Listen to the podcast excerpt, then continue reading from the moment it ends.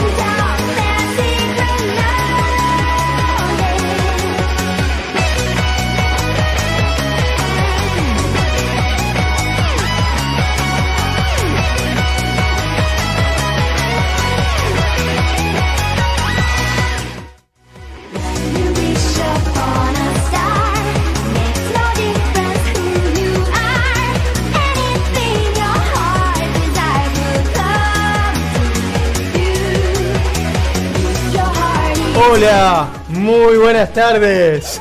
Nuevo programa del Reino Mágico acá por Radio Tu desde Aptra, www.radiotu.com. ¿Cómo andan chicos? ¿Todo bien ustedes? Todo bien, todo tranquilo. Todo genial. Buenísimo. Bueno, muchas novedades. Finalmente se lanzó, no en Latinoamérica, pero bueno, en muchas partes, el famoso Disney Plus. Por suerte hemos podido acceder nosotros a algunos contenidos, Sí. así que más tarde le vamos a ir comentando, ¿no? Obvio, sí, sí, es. sí. Podemos adelantar algo. ¿Vos, Jimmy, te los viste todos? Casi, casi todo, pero lo que no vi yo, por ahí vos viste un poco. Por ejemplo, lo de Jeff Goldblum no lo vi, así que eso vas a poder hablar vos, pero sí, en gran parte sí vi casi todo el contenido original que tiene. ¿Y ustedes estuvieron viendo algo? Yo no vi nada. No vi- no, no. Bueno, No vi nada. yo con Solo Jimmy. spoilers en YouTube. Está Solo bien, en así que bueno, vamos a estar hablando un poco de, de todo eso. Y el programa sí, va a estar básicamente dedicado a Disney Plus y a una serie de Disney Plus ahora, pero vamos a hacer una evocación a High School Musical. Eh, yo sé que Kata es muy fan. Totalmente.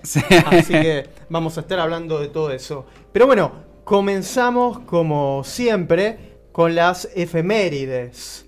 Muy bien. Y un día como hoy, un 25 de noviembre de 1992, se estrenaba Aladdin en los cines de los Estados Unidos. Así es. 92, que son 27 años. Y ya lleva, claro, ¿sí? Sí. Sí, 27 años. La verdad que parece ayer, ¿no? Pero la- con el tema este de los live actions y todo, como que sí, siento que también eso ayudó a revivir estos clásicos. Y para mí Aladdin es una de las mejores películas que se hizo en general de Disney. No diría solamente de los 90, sino que es una de las películas, mis películas favoritas. Creo que está en el top 5 sin dudas. Eh, sí, sí, junto con, bueno, obviamente El Rey León.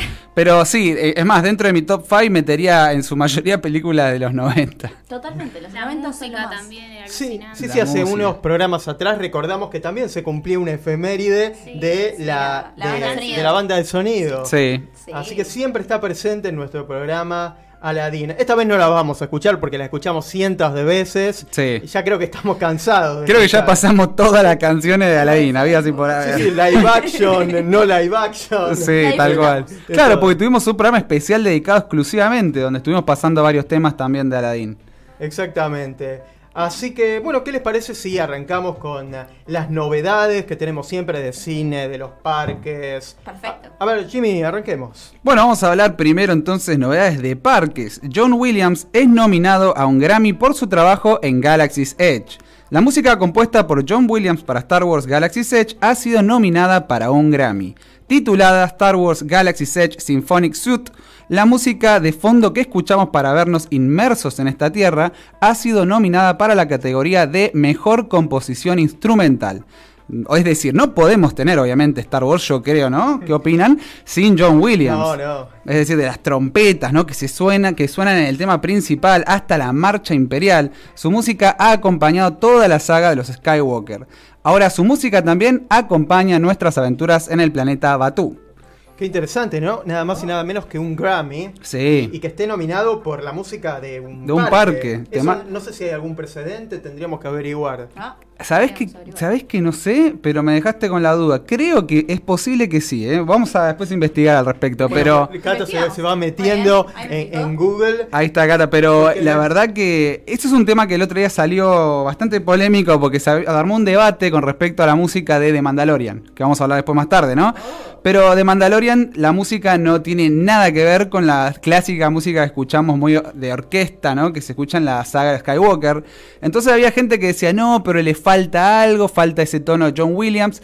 ¿Qué pasa? Lo que pasa es que Mandalorian tiene una onda mucho más de western, ¿no? Tiene una onda que nos lleva a otra parte de la galaxia. Entonces me parece perfecto que también individualicen con la banda de sonido, que sea una banda de sonido diferente para también llevarnos a otra parte de la galaxia.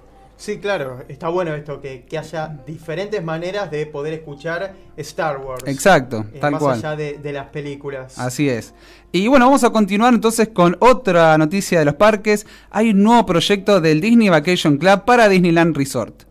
Parece ser que los miembros del Club Vacacional de Disney podrán optar por un nuevo lugar para hospedarse en Disneyland en el futuro. Según el LA, eh, Times, perdón, LA Times, la compañía Walt Disney ha presentado el papeleo necesario con la ciudad de Anaheim para eliminar un viejo edificio de lavado de ropa y edificios del detrás de escena para construir un nuevo proyecto para el tiempo compartido. El nuevo proyecto será construido adyacente al icónico Disneyland Hotel, que es el primer resort que Disney ha hecho. Eh, sí, esto, bueno, obviamente le va a hacer una noticia más bien importante para quienes son partes del, del club vacacional de Disney, que conocemos a algunas personas, Sí. ¿no? Sí. Y es en parte sueño nuestro también algún día poder ser parte, imagino, ¿no? De- del club vacacional. sí, sí, sí. Eh, pero bueno, soñar es gratis y no cuesta nada. no cuesta nada, tal cual. Lo que sí cuesta el tiempo compartido. El tiempo compartido, Claro, tal cual. Así que sigamos soñando. Bueno, Eh, por ahí presentan una mejor opción a la hora de un hotel en Anaheim. Claro. Porque si uno va y dice, oh, bueno, en, en Orlando tiene una opción económica, Sí. dentro de Anaheim en Disneyland no hay una opción no, económica. es cierto. Que forme parte de Disney. Las opciones económicas son hoteles Los vecinos. good neighbors, good como dicen, neighbors claro. hotels, hoteles vecinos. Así que por ahí, quién sabe. También hay que pie. estar atentos porque muchas veces cuando hacen este tipo de, de inauguraciones eh, hacen promociones para sumar gente al tiempo compartido. Entonces Mira. de repente Claro, hay que ver si lo presentan, claro. Pero bueno, veremos. Y después, por último, una noticia más que tenemos de parques. eh, Living with the Land cambia sus horarios de apertura hasta fin de año. A partir del 29 de noviembre, la atracción de Epcot Living with the Land operará desde la apertura del parque hasta el cierre. Esto será hasta el 31 de diciembre inclusive. De esta manera, los visitantes tendrán más tiempo para ver las decoraciones navideñas que ponen durante esta época en la atracción. Así que, nada, esta atracción Living with the Land, no sé ustedes si han- la han me hecho. encanta. sí es muy Sí, sí, linda. la, O sea, he- la he hecho. Eh, Mi novio me dice otra vez, pero es muy linda, vas y paseás y mirás y cómo es adentro y ves los Hidden Mickeys y todo, y es como, oh. Tal cual. Aparte, es muy relajante. O Sí, sea, es una atracción para descansar. Tal Sí, cual. es para esperar tu Fast Pass de Soaring. Sí. Exacto, sí. Sí, Sacaste tu porque. Fast Pass, te quedó tiempo, bueno. Claro, aparte Epcot es un parque enorme, se camina mucho, hay momentos donde uno quiere descansar y esta atracción tiene una, una duración, digamos, bastante considerable Sí. en comparación a otras y, y la verdad que da el tiempo para, para tomarse un descansito, Claro, ¿no? Y para aquellos que no fueron, les contamos que en la atracción uno se mete dentro de un botecito y te llevan por lo que sería todo lo que Disney produce Sí. eh, para alimentos, con respecto Exacto. a los alimentos y las plantas. Entonces eso es algo muy lindo, como un detrás de escena.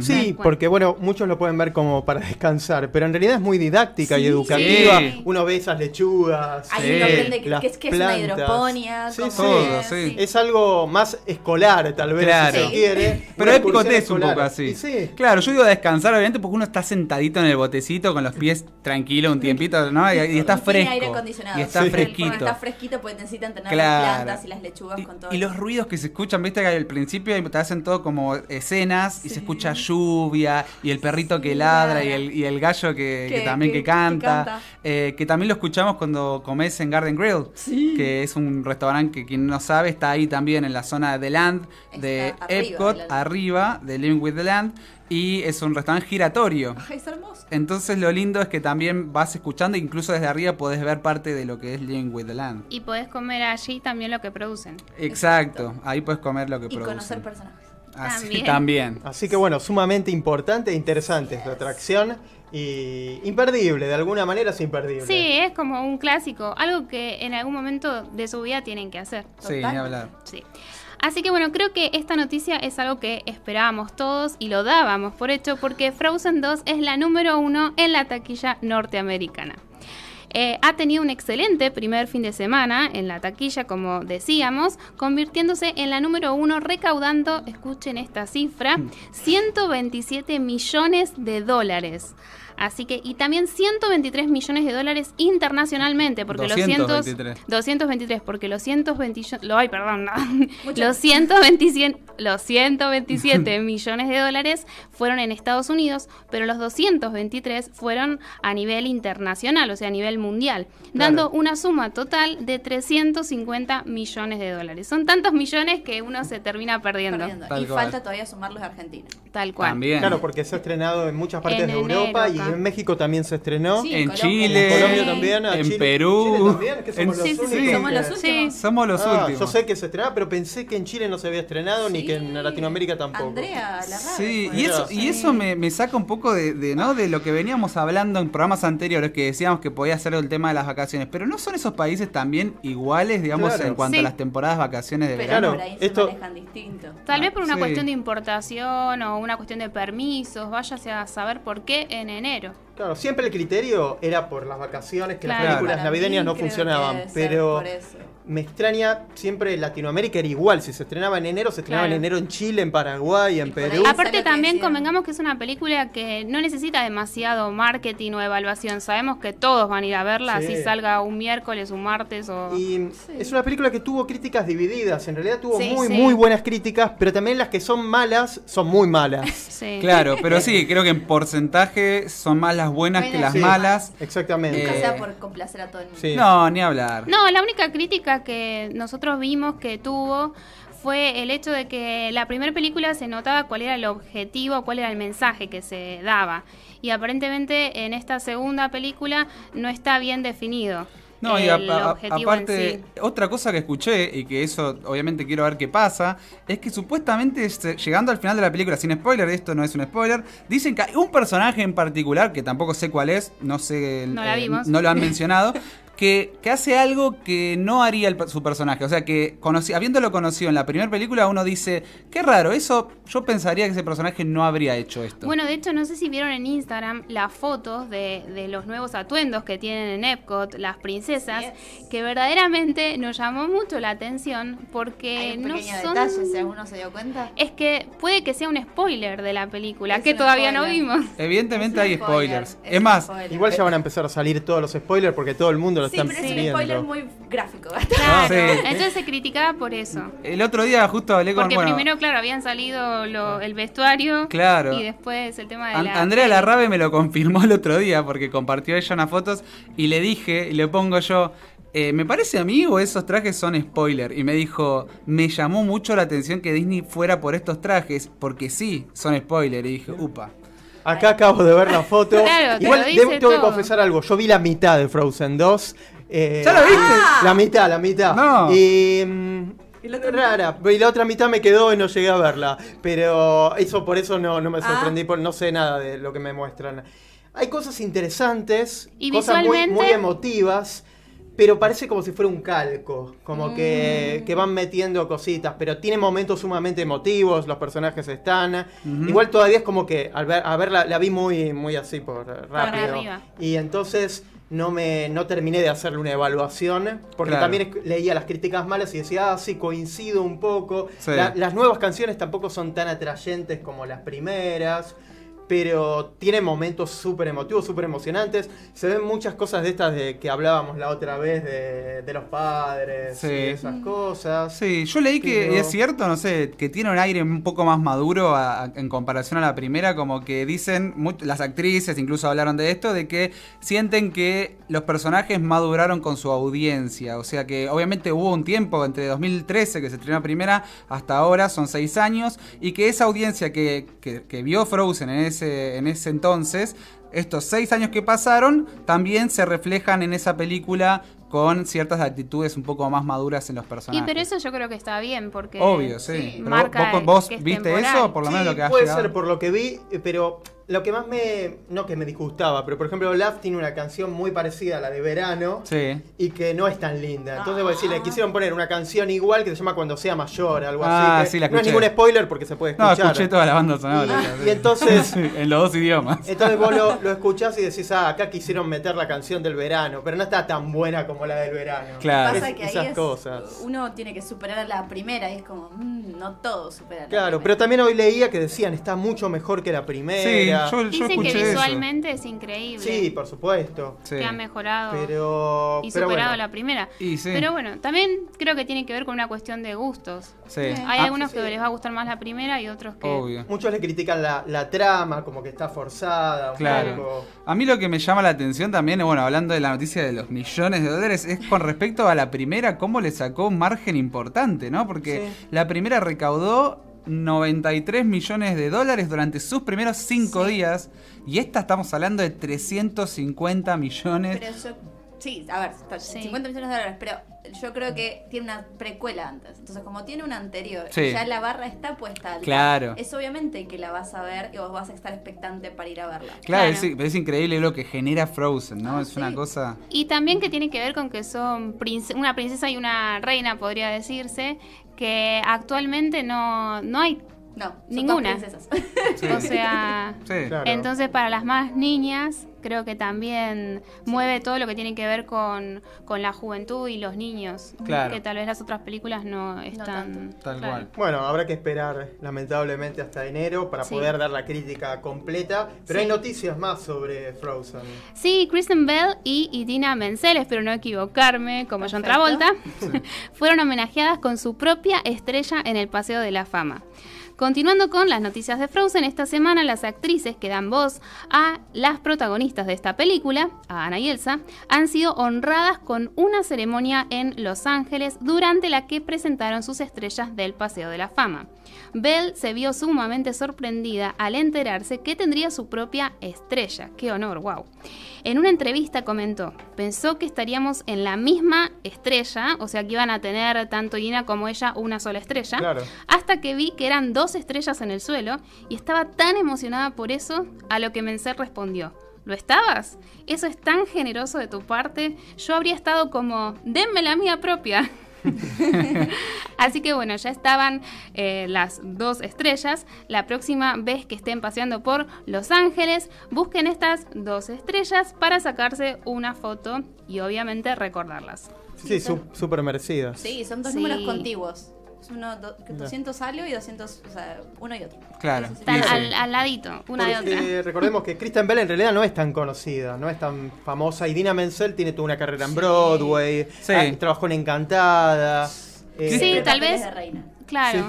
Tal vez una en Broadway y la otra en lo que sería Los Ángeles, más de series, claro, películas más Kristen random es de más repente. conocida, de- pero de- sí. no tiene Kristen Bell como- hizo una serie que tenía un gran fandom, que ahora no me estoy acordando cómo se llamaba el nombre, pero ella era la protagonista que... La que después hizo la, la película. Claro, que hicieron la ah, película. ¿Cómo se mm, llamaba? ah, que Creo que era con el nombre del personaje incluso. Sí. Eh, pero Em. se hizo bastante popular con eso y después aparece en algunas películas cómicas, más que, más que nada como eh, Forgetting Sarah Marshall. Sí, la de las madres. Hay una película de Netflix que hizo hace poco. Sí, que eran llama, de madres. eh, Like Father, no. Ah. Con, con Kelsey Grammer me parece que es. Sí.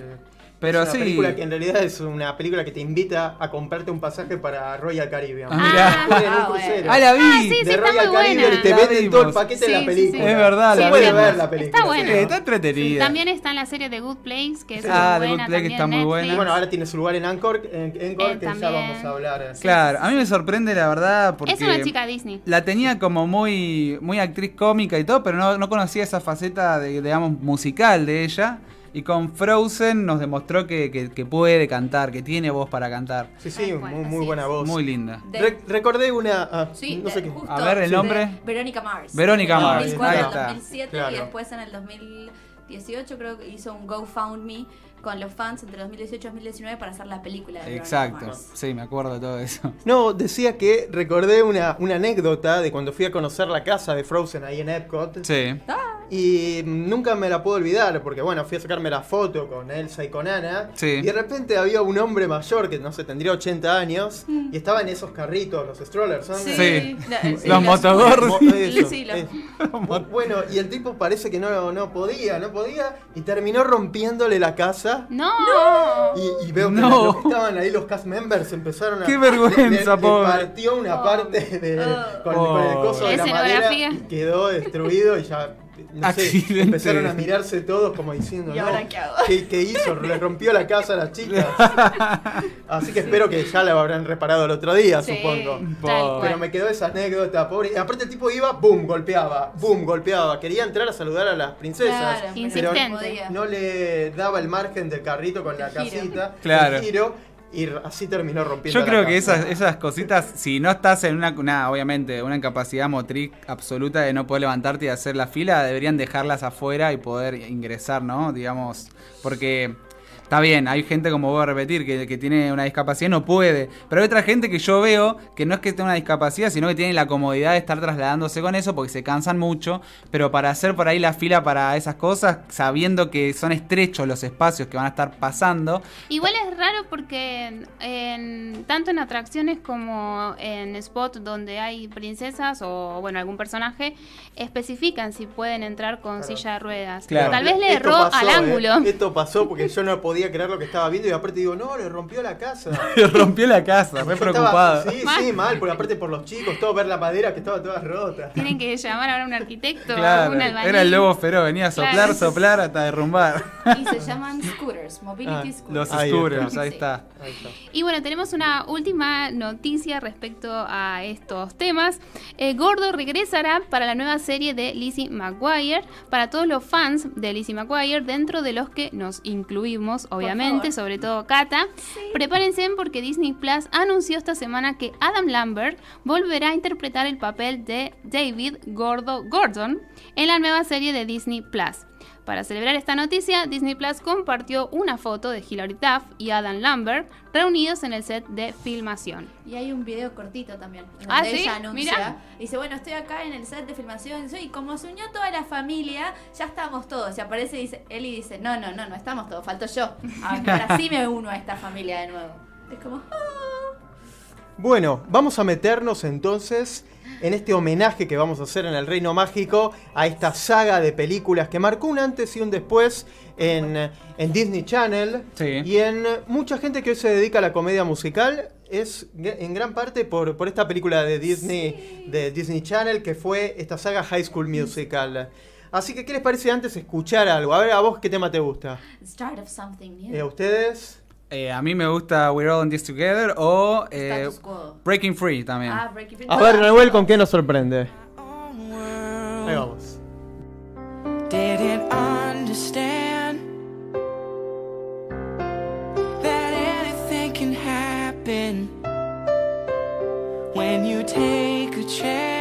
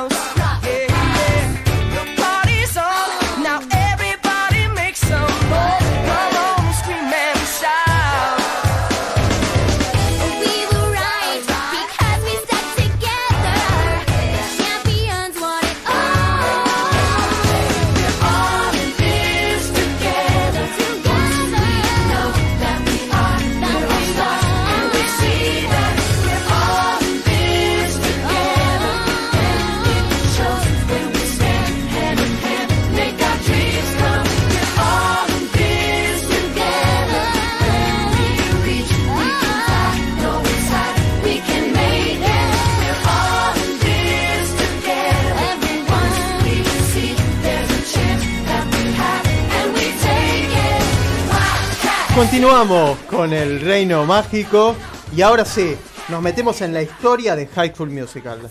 Sí es. Y todo empezó, como bien dice la canción, con el comienzo de algo nuevo, the start of something new. Así es, el 20 de enero del 2006 se estrenaba una nueva DCOM, una nueva película original de Disney Channel. Y la verdad es que se esperaba que sea una película más, nada muy wow. Es más, tenían apuntado que la mejor película del año iba a ser la de las Cheetah Girls, que eran las Cheetah Girls 3, si no me equivoco. Eh, y no, así no fue. Se llevaron una súper sorpresa, ya que High School Musical alcanzó, alcanzó enormes niveles de audiencia, lo que la convirtió en una de las películas originales de Disney Channel más exitosas del momento. ¿Ustedes se acuerdan cuando la vieron? ¿Vieron los pósters? Sí, me acuerdo. Me acuerdo que en ese momento fue un boom. Eh, salían a vender remeras por todos lados de los Wildcats. Para Halloween de ese año nos compramos con mi hermano las camisetas y fuimos vestidos con ropa de School Musical a una fiesta. Sí, sí, sí. No, fue una revolución. Fue una revolución. Hasta incluso vinieron acá, hicieron unos recitales. Sí, exacto. Eh, Zac Efron no vino, vino otro, pero... Pero después nos vamos a enterar por qué Zac Efron no vino. Ah, yo, muy yo- bien, yo te lo puedo muy contar bien. después. Eh, pero sí, la verdad que incluso fue muy auspiciada la peli. Entonces yo dije, por ejemplo, yo, yo lo vi los carteles en todos lados y dije, no, yo no la voy a ver de entrada. Voy a esperar que pase esto de la, esta euforia de todo el mundo y después la voy a ver. Y sí, de- tres semanas después de que pasó, fue como, bueno, me siento a verla. ¡Ah! Y quedé maravillada. Yo con Sí. solo ver una vez la película me sabía el We're All in This Together. el, el baile fue como, Claro. yo quiero ya, sí, ahí adentro, por Fue favor. un poco Sí. como el Grease de aquel momento, Claro. que es una película musical muy famosa. Totalmente. Y bueno, con esta cosa de high school y, y demás. Así es. Y bueno, Grease se iba a hacer para esta altura otra otra Grease 3, que la iban a hacer Britney Spears y eh, Justin Timberlake. Y no salió. High School Musical es una historia sobre dos jóvenes de secundaria en lugares distintos, en rivales podría decirse. Los protagonistas son Troy Bolton, Zac Efron, que es el capitán del equipo de baloncesto, y Gabriela Montes, que es la capitana, vendría a ser después, del Club de Ciencias. Ambos se conocen en una fiesta de fin de año, pero cuando los eligen para cantar en un karaoke, mm, los dos les agarra timidez. Al final igual terminan cantando juntos la canción que acabamos de escuchar hace un ratito, The Start of Something New. A la semana siguiente, Gabriela llega a la preparatoria de East High en la misma escuela que iba Troy y se reencuentran, dándose cuenta que hay una cosa que los une, el gusto por la música. Juntos audicionan para los papeles principales en el musical de la escuela secundaria y esto causa una división entre los estudiantes de la escuela. Y ahí vamos al stick to the status quo. A pesar de que los intentos de otros estudiantes por frustrar sus sueños, Troy y Gabriela pretenden resistir la presión de los compañeros y la rivalidad y desean inspirar a otros para que el camino no se mantenga solo en el status quo. Sin embargo, tienen que luchar contra la diva de la escuela y el mejor personaje, sorry, eh, de la secundaria, que es Sharpay Evans, interpretada por Ashley Tisdale, y su hermano gemelo Ryan, Lucas Graville. Sharpay y Ryan buscan sabotear la amistad y el romance entre Troy y Gabriela para poder obtener los protagónicos del musical de la escuela. Porque ellos creen como que los jocks, los deportistas y los científicos van a arruinar lo que es el arte y van a de- denigrar la obra de teatro. ¿Cómo Sí. se atreven? ¿Cómo se atreven? Ah, es lo más. Es lo más. ¿Qué le puedo decir? Es espectacular.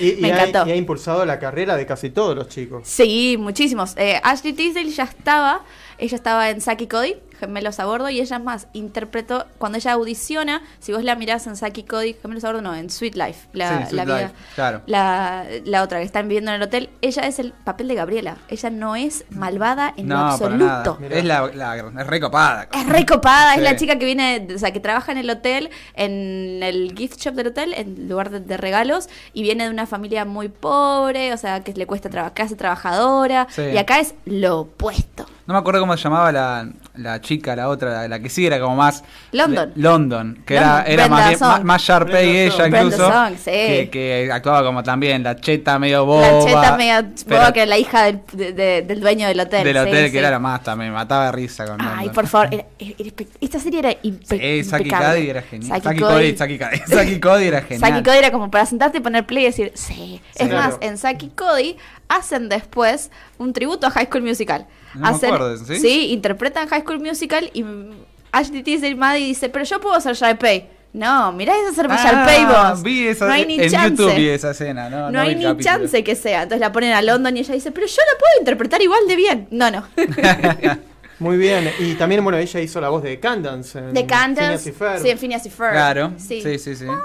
Y bueno, Zac Efron ni hablar, obviamente su carrera se fue para arriba y para arriba. Vanessa Hudgens tuvo un momento en el que venía, desapareció y volvió a aparecer por algunos temas medios polémicos, Vanessa pobre. Tuvo un escándalo Se mediático, armó un escándalo terrible, no culpa de ella, pero bueno, obviamente el internet hace siempre sus, sus magias horribles y arruinaron por un tiempo lo que parecía Sí. una carrera muy prometedora.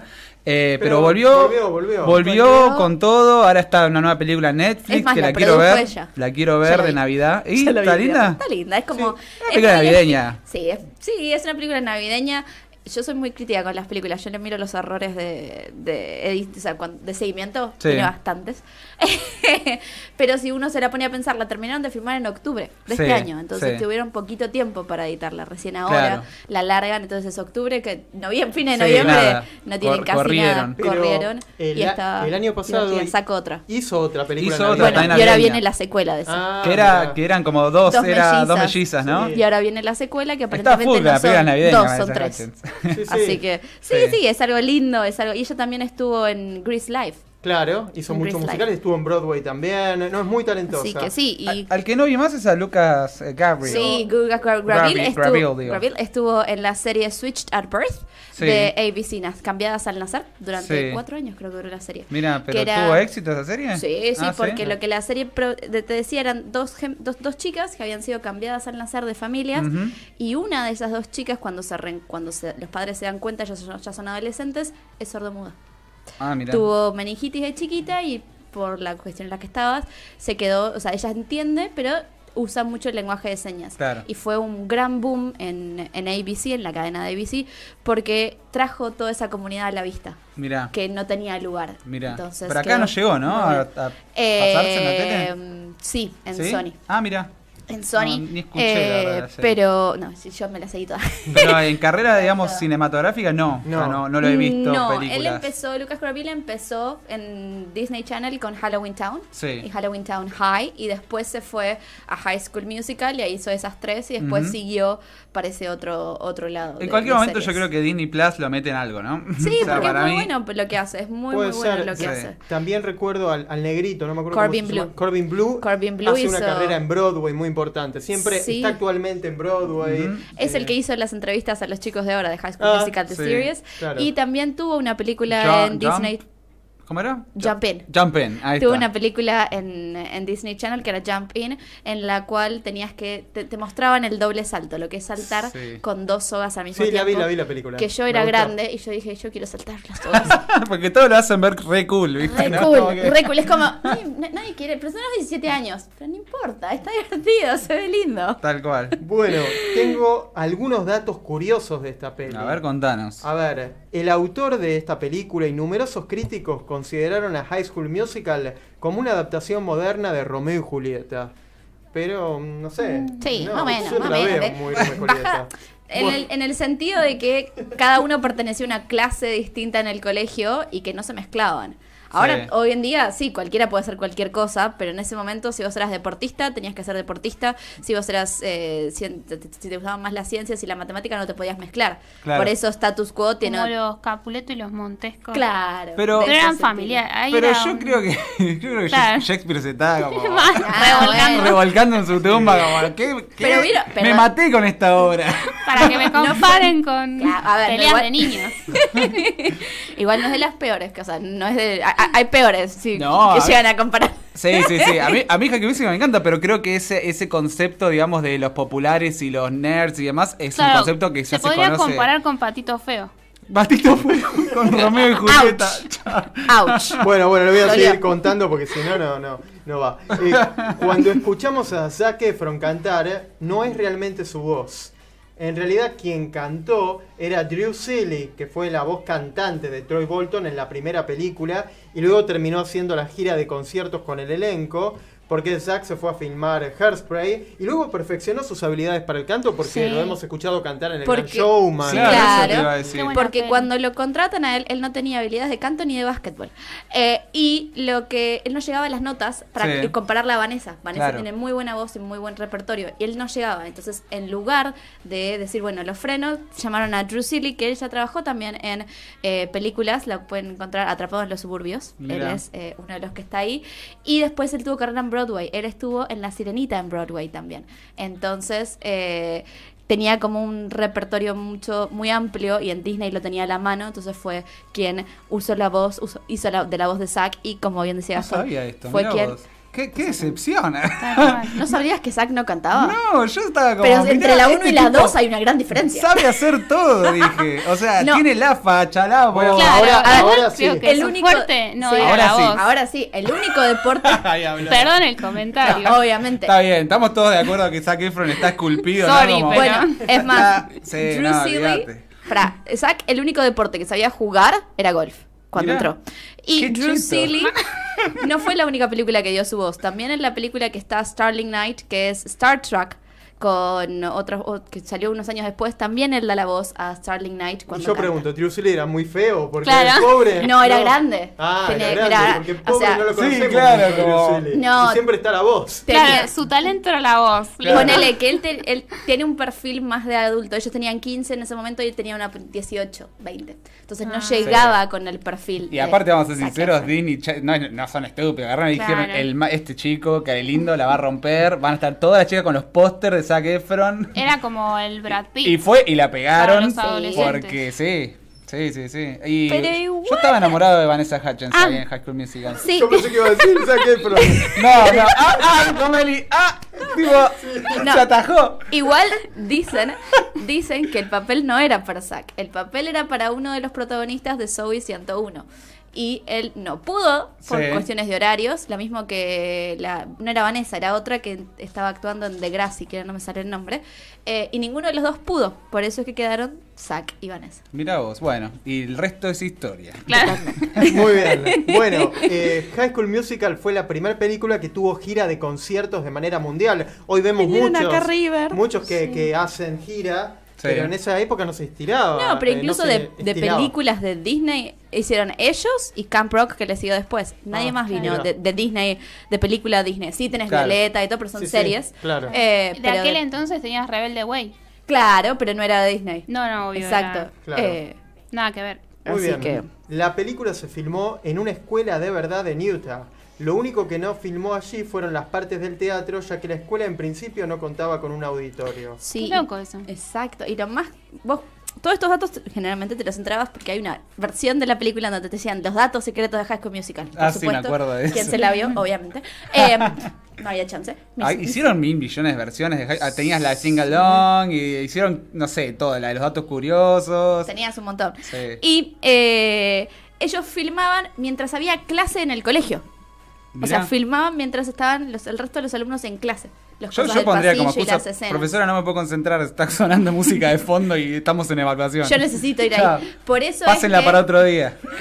la escena del gimnasio, la escena del final de We Are All in This Together, se tuvo que filmar en una sola toma, una sola vez. Porque una vez que lanzan el confeti tenían que limpiar porque venía un partido de básquetbol. ¿En serio? Entonces Mirá. no podían Qué equivocarse. Qué estrés. Sí, sí, sí, sí. Y qué raro que en Disney, con la plata que tenían, se tenga que estar tan estresado para Pero filmar. Claro. no era una película que estaba Sí, dispuesta a es verdad, presupuestada para hacer una película de gran renombre. Sí, es verdad. Era una película más. Aparte, Disney Channel eran películas de clase B, digamos. Claro. Eh, Sí. Exacto. Bueno, el entrenador Bolton y la señora Darbus iban a tener una canción, un dueto. Y como los dos personajes no se soportaban, la canción iba a estar en la línea. Hay una canción muy famosa de Annie Get Your Gun, un clásico de Broadway, que se llama Anything You Can Do, I Can Do Better. Cualquier Tema- cosa temón, que puedas temón. hacer, puedo Sí. hacerlo mejor. Desafortunadamente, la canción nunca salió del piso de la sala de corte porque habría hecho que la película durara demasiado. Pero el director y coreógrafo creador de todo esto, que, Ay, que es sí. Kenny Ortega, él realmente quería que el número estuviera en la película. Sí, yo, yo- yo me la muero, me muero por ver. Quiero ver que alguien haga un leak de esa. Por favor. Sí, no, no. Pero aparte la ves y decís Mrs. Darbus y es como. ¡ah! Y el coach era. ¡ah! Claro, son dos opuestos. ¡Sí! Ha sido genial. Y aparte ni siquiera estuvo en los extras, o sea, tipo. Mirá. No, no se puede. Bueno, Disney Channel lanzó la versión original de la película, una con secretos sobre la película, muchos de estos secretos que contamos, una sing-along para que podamos cantar y una dance-along en donde te enseñaban a bailar las canciones, en especial We Are In This Together. Ahí está, eso Por lo me visto, faltó. Cata la vio. Me faltó la Se sabe danza todo. long también. Todos los pasos. Sí, o sea, están, van a poder ver esto supongo porque lo están filmando y está acá, Cata, y mira, se acaba de, de acordar que la Igual no es muy difícil. Y para esa época, en los parques también tenías la música de High School Musical. Una de mis mejores amigas trabajó como cast member y dice, me entraba por un oído, me salía por el otro, me entraba por un oído, o sea, de todo el día, las 24 horas bailando High School Musical. En los desfiles, en todo. Así que se fue un éxito de Disney Channel, llegó hasta los parques. Muy bien. Qué loco. Bueno, ahora vamos a hablar de la secuela, pero antes vamos a escuchar algo. A ver cuál es tu canción favorita. quo, status quo. quo. quo. ¿Y a las de ustedes? Yo debo confesar que nunca vi la película. ¿Qué? Despedida. despedida, mal. sí. Tarea para el fin de semana. Las tengo todas en casa encima, las tres, o sea, en Blu-ray. Sí, pero no me llaman la atención. Está bien, hay que respetarla, hay que respetarla. ¿Y vos, Tarea. Emi, tenés alguna canción de la secuela? Y yo había dicho antes Ah, la- de la ah, de la ¿De la secuela estamos secuela? hablando. Sí, de la 2. Ah, de la 2 ahora. No, espera, de la 2. Ah, claro, Status Quo es de la 1. No, no, digo, ahora uno. nos vamos a meter en la 2. Sí. Y uh, esta que suena. Uh, ese- este es Pero me gusta más la otra versión, la de Sharpay. Eh, bueno, Oh. pero- vamos a escuchar esta, vamos a escuchar esta que, que es la original. Era You Are the Music in Me, ¿no? Exacto, muy bien. Vamos a escucharla, vamos a escucharla. You are the music in me. You know the words once upon a time make you listen. There's a reason. When you dream, there's a chance you'll find a little laughter or happy ever after. Your harmony to the melody, it's echoing inside my head. A single voice above the noise, and like a common thread. Mm, you're pulling me my favorite.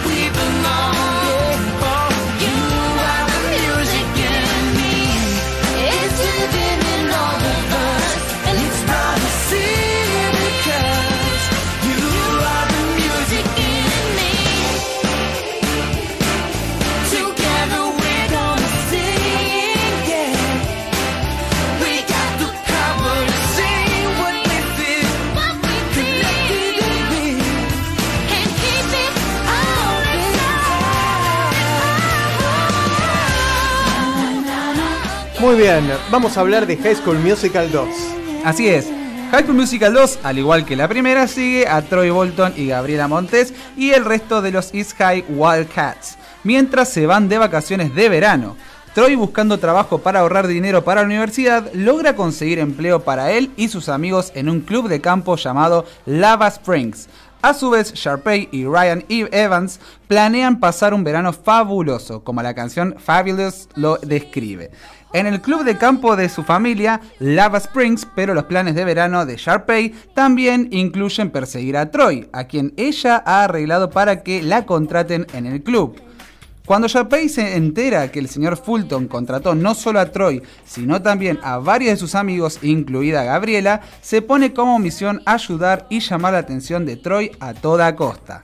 Cuando Ryan se da cuenta de esto, se siente relegado y al ser invitado a un juego de béisbol, convence a Chad y a los linces que dicen no bailar, I don't dance, para que participen en el show de talentos del club. Luego de varias idas y vueltas entre Sharpay, Troy y Gabriela, esta última decide renunciar y le dice a Troy que perdió toda la confianza en él. Pero todo vuelve a encaminarse cuando Troy le pide disculpas a sus amigos y Ryan convence a Gabriela para que cante un dúo sorpresa con Troy. Muy bien. Es buena la película, la 2. La verdad que sí, es linda, es muy divertida. Sí. Y la 2 tiene lo mismo que le pasó con Frozen. Acá no estrenó al mismo tiempo que en Estados Unidos. Mira. Acá sí salió la banda de sonido, que pasé por una, un, un coso de revistas y mi abuela me vio que se me brillaban los ojos y me dice, ¿lo querés? Sí. Me compré un, DVD un- tengo todavía el CD mío y el de mi prima. eh, y lo gasté ese CD, creo que lo puse 80 veces ese día. Y sí, es muy, muy linda. Muy Es bien. Muy, muy, Meli, contanos los datos curiosos de High School Musical 2. Sí, por ejemplo, en el set, el director tenía un frasco de bostezo. A nadie se le permitía bostezar y si lo hacían, tenían que poner algo de dinero en el frasco. Epa. Y todo lo recaudado iba para Make a Wish. Ah, ¿En serio? Exacto. muy bien. Mirá. Nadie bostezaba, bueno, yo. Nada, si era para Make a Wish, iba a bostezar y bostezar y bostezar. Era para una buena causa. Fue para Make a Sí. Wish. Claro. Eh, también los papeles lanzados al comienzo de What Time Is It fueron tareas reales completadas por estudiantes reales en East High en Salt Lake City. Cada tarea individual tuvo que ser verificada por información inapropiada o vergonzosa antes de filmar la escena. Esta canción de What Time Is It? Summertime, Sí, it's our vacation. What time is it? Time of our lives. Sí, está tratando En la película, el tono de llamada de Gabriela Montes es Tú eres la música en mí y el tono de Sharpay. De de Sharpay Evans, Evans. Sí. ok, es fabuloso. Aparentemente Zack era bastante bromista. Oh. Siempre, se, se enternecía la Entonces, chica. ah, arrojaba globos de agua al elenco y al equipo. Ah, un divino. no te preocupes, lo recuperaron al usar el papel higiénico de su camerino. ¿Qué? ¿Lo dejaron sin papel higiénico? ¿Eso ¿Cómo fue decir? eso? ¿Cómo fue más eso? Adelante, más adelante eh, después de la 3 te cuento. Ah, bueno. Bien. Ah, ok. El piano rosa usado en la interpretación de Jarpey. Sharpay. Sharpay, muy bien. de Fabulous. Fabulous. Fabulous. Fabulous. Fue repintado en blanco y utilizado en la interpretación de Everyday al final de la película. Ya que hablamos de canciones, ¿alguno notó que al empezar I don't, eh, perdón, que al empezar I Don't Dance, Ryan está vestido con ropa blanca y Chad con ropa deportiva de béisbol? ¿Lo notaron? Porque yo no, porque no la vi. Tarea. Bueno, al término de la canción se ve a ambos personajes compartiendo comida en una mesa, pero atención, ahora Chad tiene puesta la ropa blanca de Ryan y Ryan tiene puesto el equipo deportivo de Chad. ¿Vieron cómo sé sin verla? Tal cual, tiene una conexión telepática con la película. ¿Qué Bueno. más? Hay muchos memes al respecto. Mira. Sí, sí. A mí me encantan los memes de Troy cantando la, la canción esta. Better, better. Está llena de... Bueno, y finalmente vamos a llegar a High School Musical 3, el final de esta saga. Vamos a escuchar algo, vamos a ir buscando. A ver, siempre pregunto, de la 3, ¿cuál es tu favorita? Eh, uf, pará. Eh, mm, hay muchas. Eh, sí, la que canta Sharpay con el hermano. Me encanta. Eh, I Want It All. I Want It All. Me encanta. I Want It All se llama, mirá, como, la, como. Queen. mirá. Oh, Eh, Can I Have This Done? Bueno, creo que la tenemos, ¿eh? Vamos a escucharla y va. después hablamos.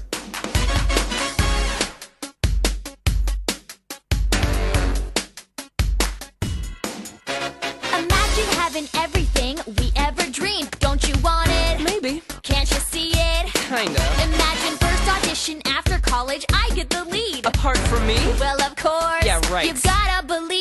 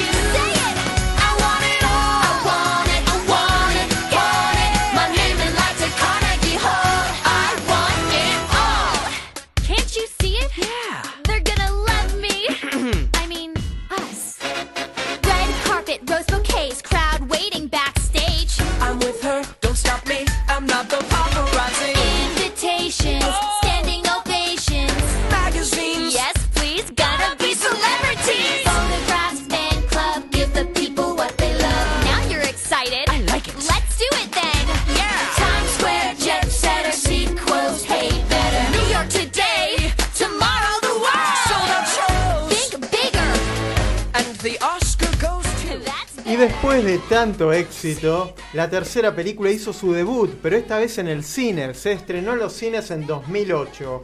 Tal vez la más floja de esta saga. Y de las tres, Sí. yo diría que sí. Creo que me, me gustan más las primeras dos. De las tres, ¿no? O sea, Sí. Ok, vamos a repasar un poquito. La película comienza con un partido de básquetbol en donde Troy lleva al equipo a la victoria. En la fiesta posterior, Troy y Gabriela hablan de su futuro desconocido y el poco tiempo que les queda en East High. Right Here, Right Now, una de las canciones. En la escuela, la señora Darbus nota la falta de estudiantes que se inscriben para el musical y Sharpay sugiere un espectáculo de una sola mujer. Kel se inscribe a todos en el aula para disgusto de la clase. La señora Darbus anuncia que el programa se llamará Senior Year, centrándose en el futuro de los graduados y revela que Sharpay, Ryan, Kelsey y Troy han sido considerados para una beca en la Juilliard School, pero solo una la podrá ganar. Al ser elegida Sharpay se desespera por ganar y sabiendo que Kelsey le dará las mejores canciones a Troy y a Gabriela, consigue que Ryan intente persuadir a Kelsey para que les dé una canción prediciendo su futuro y el de Ryan, I Want It All, que la escuchábamos Exacto. recientemente. Luego, mientras está en la terraza, Troy le pide a Gabriela que vaya al baile de graduación y ella le enseña a bailar el vals. ¿Puedo tener este vals, este baile? Can I have this dance? Es una muy linda escena es esa. hermosa. Es una de las más es lindas. hermosa. Y la- te cuento otro secreto. Sí. Ashley Tisdale no la baila porque no la pudo bailar. No pudo bailar el vals. No le salió. ¿en serio? No le salió. Con todas las coreografías que hacen en esa película y no la sabía. Ni Nos ella salió a ni nosotros y a Jimmy en el casamiento. Claro, Claro, pero ellos una muerta en un momento tienen que ir girando durante toda la pista. Ellos van Mirá. bailando Ah, alrededor del árbol. ballroom, claro, claro, le es un estilo de ballroom. Y ellos, vos los ves en el backstage que te hacen de High School Musical. Y te- está ella sentada y está Sick. Y Sick quiere bailar y ella te dice: Sí, yo, es mi culpa, tengo dos Mirá. pies izquierdos. Ah, pero entonces está llena de dobles la película. Uh, estamos Uh, tirando Pero abajo igual todo. no está ella, ¿eh? No tienen ningún doble. Ah. No están, no aparecen. Ah, que otra. fue mi pregunta, fue como, ¿por qué no está Sharpay? O sea, en un baile tan icónico. Mirá, y es y porque por ella eso. no pudo bailar. ¿Y es cierto que esta actriz es un poco mala onda? Ahora no, antes puede ser. antes sí, es más. Cuando hizo su primer prueba para High School Musical, ella interpretó, quiso interpretar a Gabriela, le dijeron, no, no, vas a ser Sharpay, y la pusieron con Lucas Graville. Y después de la audición, ella le dio notas a Lucas en lo que cual tenía que mejorar. Ah. Igual ella esto habla, eh, Ashley Tisdale lo cuenta y Lucas también lo cuentan en una entrevista que tuvieron en un en el canal de YouTube de Ashley Tisdale, en donde hicieron una versión nueva de What I've Been Looking For, que es la primera canción que ellos cantan y te cuentan que sí, al principio se odiaban. Bueno, seguimos con el argumento. Mientras Taylor rechaza el patético intento de Chad de invitarla al baile, más tarde cede cuando Chad pregunta de nuevo frente a todos durante el almuerzo, el grupo ensaya para el musical con una escena sobre su noche de graduación, A Night to Remember. Al día siguiente, Ryan y Kelsey ensayan Just Wanna Be With You, lo que lleva a Ryan a pedirle a Kelsey que vaya al baile de graduación, mientras que Troy y Chad recuerdan su pasado en Riley's Auto Parts, The Boys Are Back. Tiara, la asistente de Sharpay, descubre que Gabriela ha sido aceptada en el programa de honores de Stanford Freshman e informa a Sharpay quien convence a Troy de que él es lo único que impide que Gabriela vaya. Troy convence a Gabriela de irse y ella se va a la universidad al día siguiente, walk away. Troy y su padre, Jack, discuten sobre a qué universidad asistirá y Troy conduce a East High desconcertado, hasta que finalmente grita a todo pulmón en el teatro Scream. Al presenciar esto, la señora Darbus revela que envió su solicitud para Juilliard. Troy recibe una llamada de Gabriela diciendo que aunque lo ama, no volverá a Albuquerque, Albuquerque, ¿era? Albuquerque. Albuquerque. Ahí vive mi tía. Ah, ahí está. Para el baile de graduación o la graduación. Sin embargo, el día del baile, Troy visita a Gabriela en la Universidad de Stanford y tiene su propio baile de graduación. Mientras tanto, Sharpay se prepara para su último musical en East High y Jimmy recibe un mensaje de texto de Troy diciéndole que lo cubra en el escenario porque Troy va a llegar tarde.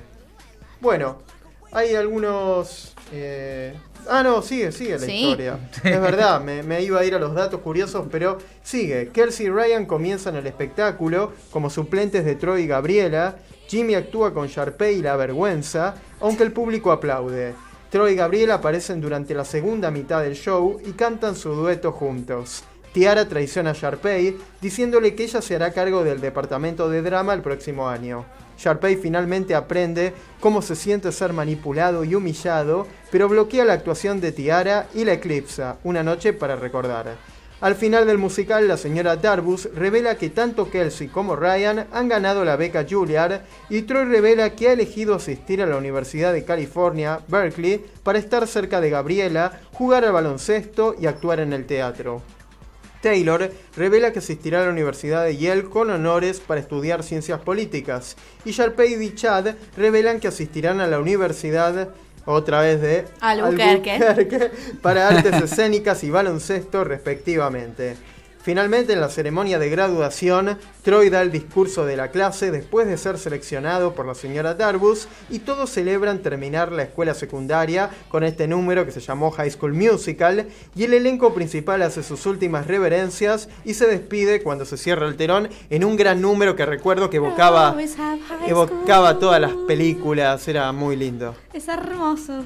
Así es. Acá, perdón, eh, antes de ir a los datos curiosos, vamos a comentar. Tenemos acá unos amigos que están escuchando Sí, que atentos. nos están comentando cuáles son sus personajes favoritos de High School Musical. Sí. Y en este caso, Ivo nos está diciendo que Sharpay, obvio. Totalmente. Y después, eh, Vane de aquel castillo mágico. Vale, vale. Eh, eh, vale, sí, nos dijo que Sharpay también. Sí. Eh, así que bueno, ya de paso también les comentamos, estas cuentas que mencionamos son disney.ivo en Instagram, un amigo que la verdad Es súper eh, súper fan también, nivel cata, digamos. De y Disney de Channel. Disney Channel estamos hablando. Un genio. Y después, eh, aquí el Castillo Mágico, acá tenemos a Vale. Están hablando, me da gracia porque el tema que están discutiendo acá es sobre, obviamente, Zac Efron y están pidiendo fotos de él en Baywatch. Así que, Sería un lindo contraste. High School Musical y Baywatch. tal cual. Sí. La evolución. La evolución, hacemos el antes y el después. Pero, pero bueno, sí, ahora sí vamos a pasar a los datos curiosos de esta película. El primero que les voy a contar es que High School Musical 3 se iba a llamar en realidad Haunted High School Musical. Eh, es decir, eh, embrujado, sería High School Musical embrujado, ¿no? E iba a ser una película de Halloween, hubiese sido algo muy diferente. Qué loco. Totalmente distinto. Cualquiera. Yo creo que por ahí no se esperaban el éxito de la 2. Claro. O sea, al tener tanto éxito la 2 dijeron, "Mm, no, hay que cambiarlo. No, esto es una pavada. Vamos a darles un buen cierre a estos personajes, claro. Tal cual. El segundo que les voy a contar es que a Selena Gómez se le ofreció un papel en High School Musical 3, pero la rechazó porque estaba buscando hacer papeles más serios. ¿No estaba haciendo la de los hechiceros Waverly Place? O Por sea, eso. ¿más serios? Sí. Por eso. ¿A dónde apuntaba la muchacha? Pero bueno, el tercero es que el elenco finalmente se pudo vengar de las bromas pesadas de Zack. Así es, cubrieron el interior del remolque de Efron con papel higiénico, atacándolo con pistolas de agua y arrojando un cubo Ahí de agua está. sobre él. Ahí está. Ahí está. Yo pensé que lo habían dejado sin papel higiénico, lo cual era peor. Sí. Pero bueno. No, venganza ahí contra Zac Efron. Está muy bien. Me encanta que hagan esa- esos, esos bromas, esas bromas entre el cast, ¿no? Oh, por supuesto, sería muy Eh, divertido estar es ahí. como que creo que une también más, ¿no? Ya, ya serían amigos, obviamente, pero bueno, esas cosas, esos chistes detrás de escena. Pero bueno, vamos a hablar eh, también que en el 2011 hubo un spin-off de High School Musical encabezado por Ashley Tisdale en el rol de Sharpay, llam- llamado Sharpay's Fabulous Adventure. Este film, a diferencia de los otros, tuvo mucho menos, mucha menos música y te lleva en un recorrido en el cual Sharpay viaja a Nueva York para actuar en Broadway y se lleva una gran sorpresa cuando eligen a su perro en lugar de ella para Ah, actuar. ahora la vi, ahora me acuerdo. Dije no la vi, pero ahora me acuerdo, la vi. Sí, Sí, sí, era sí. re Barbie la Sí, chica. sí, la Muy. Barbie. Para mí fue llevado como mucho al extremo. Todos amábamos a Sharpay igual, o sea, no, Sí, no la odiábamos. Se, Pero te se cuenta... ridiculizó al Sí, personaje. ahí a ese sí. Y un dato curioso de acá de la peli de tan- cuando la ven a Sharpay con un perrito chiquitito, Ajá. es el perro de Kenny Ortega. ¿Ah, sí? Mirá. Mirá. Sí, sí. Bueno, recordemos Datos que del color de- Kenny Ortega, creador de este universo, pero también descendiente. Universo, tiró tipo como. Sí, universo es un compartido. Ya es un universo. un Zombies universo. están en el mismo universo que Hack Your ¿Zombies es Musical. de Kenny Ortega también? Ay, Me- Pero no eran, sé- eran- no, no. eran humanos. No, pero Kenny Ortega tiene. Si está escuchando 80 sí, Ivo. Ivo, vamos a armar entonces un universo compartido de Disney Channel. Claro. ¿Qué te parece? tendrías que estar. Ahí está. Bueno, vamos a ir a un corte, a una Sí. pausa. Y después nos metemos en todo lo que es Disney Plus. E incluso vamos a hablar de la serie de High School Musical. Sí. Sí. Así que vamos a la pausa y después continuamos con más El Reino Mágico. Muy bien.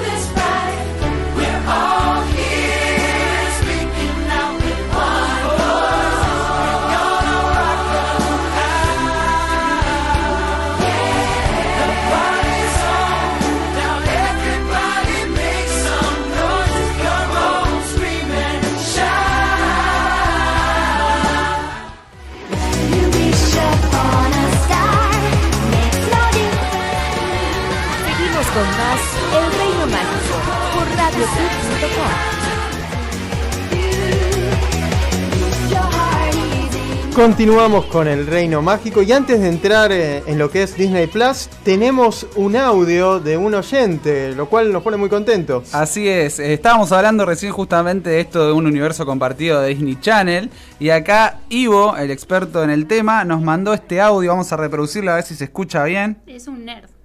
Es un nerd, tiró la otra. Buenas, buenas, ¿cómo están? Eh, bueno, vengo a hablarles un poquitito del universo Disney Channel, ya que lo están pidiendo por acá. Ah, em, las series de Disney Channel son un universo y las películas Disney Channel son otro universo. El claro ejemplo es, por ejemplo, en la serie Hannah Montana, seguramente la habrán visto, espero. Ah, em, Totalmente. Hay, muchas, hay muchos capítulos en que aparece Orlando Bloom o mencionan a Zac Efron como celebridad, o sea, ahí ya están hablando de los actores. En cambio, en las películas eso no existe. Besos. Así es. Bueno, esperemos Y con- continúa. Otro claro ejemplo, ah, él seguía hablando y mandando audios, pero es que el programa está muy bueno. Eh, Gracias. Es que, por ejemplo, la nueva serie de High School Musical, The Musical The Series, pasaría también en nuestro universo, porque nos muestran que van a hacer la producción de la película en teatro en el colegio donde se grabó la película. Entonces ahí también tenemos un claro ejemplo que eh, las series son otro universo que es en donde vivimos todos nosotros. Ah. Ahí está, es como medio meta la cosa, ¿no? Claro. Como que sí, estamos dentro del universo. Eso es lo que me gustó a mí de la serie, justamente de la cual vamos a hablar después, es que se siente como como que está pasando en nuestro universo, ¿no? Que tranquilamente nos podemos cruzar con esos personajes. O sea, ¿en qué, nu- ¿en qué universo estamos?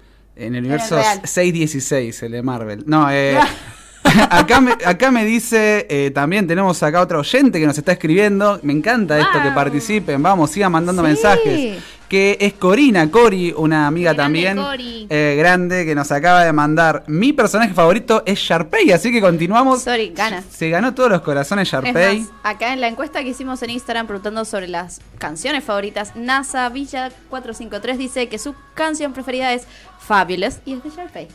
Después tenemos Hey Aldu que dice amo todas, pero diría que me quedo con Can I Have This Dance. Flor Rus dice The Start of Something New, es el comienzo de todo. Y Princesa Ámbar OK, que también es parte de aquel castillo mágico, Así dice es. We're all in this together. Muy bien, así que tenemos grandes fans ahí de High School Musical. Muy la bien. verdad que, que es Todos un- chicos nerds.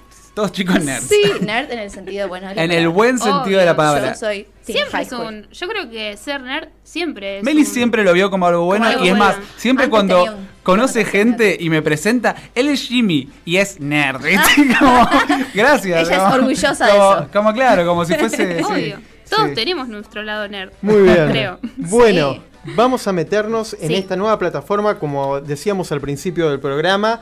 Eh, ya se habilitó en los Estados Unidos y en algunas partes también. Sí. Canadá y, Y- los Países Bajos. En los Países Bajos, exacto. Y bueno, eh, al principio se mencionaba como que iba a ser derrocado por Netflix, que Netflix tendría mucho miedo, pero algunos que accedimos a los contenidos, por lo menos yo tengo una opinión de, de lo que he visto, no me terminó de convencer. Meli, Yo creo que te pasó lo mismo. Con vos. Sí. Eh, a, a mí, a ver, no. Jimmy. Eh, con Meli lo hablamos esto en casa ya y como que ella siente que todavía obviamente no puede competir. Obviamente todavía no puede competir porque Netflix le saca años de, digamos, de contenido.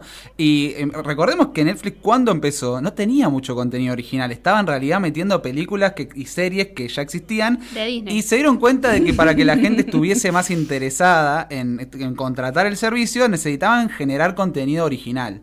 Y Disney Plus yo creo que se lanzó, digamos, bastante bien con...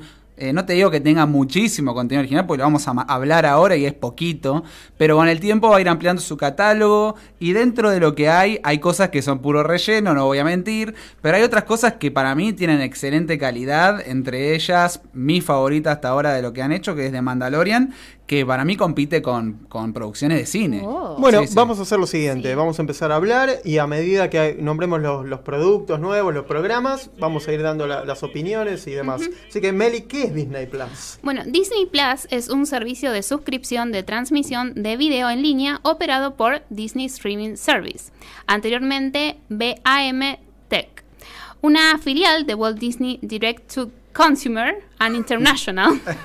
Muy bien. Muy El servicio se lanzó en los Estados Unidos y Canadá el 12 de noviembre de 2019, o sea, este año, y se centra en el contenido de cine y televisión de Walt Disney Studios.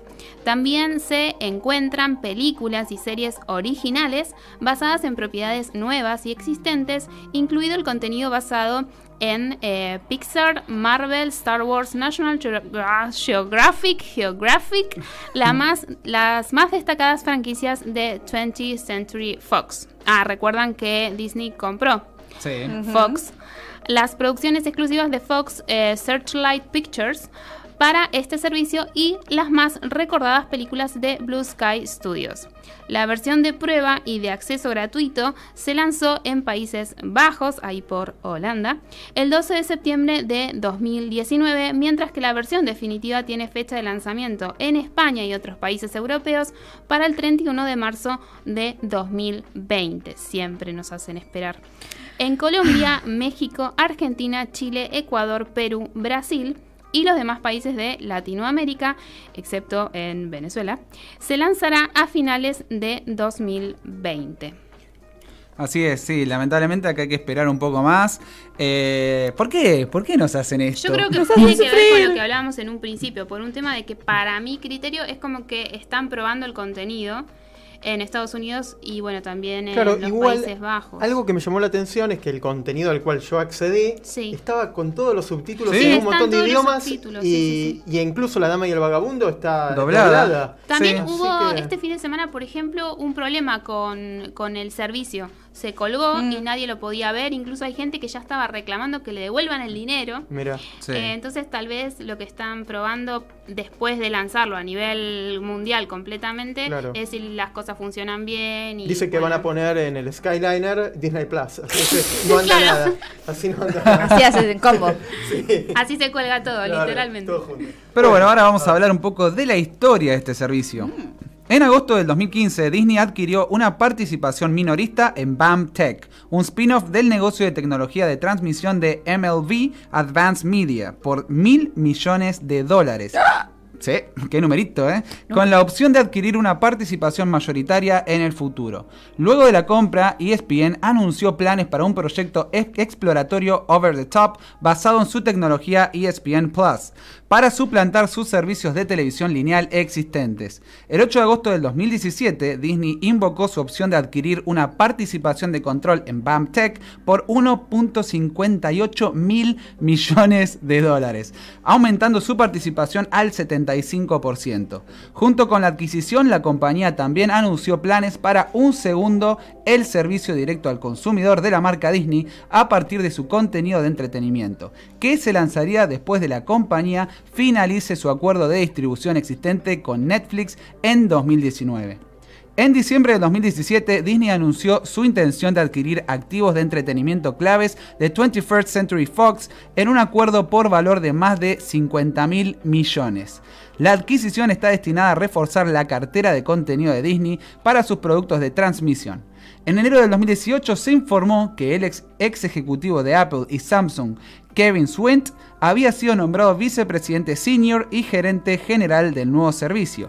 En junio del mismo año, un ex presidente de marketing de Walt Disney Studios Motion Pictures, eh, Ricky Strauss, fue nombrado presidente de contenido y marketing para el servicio.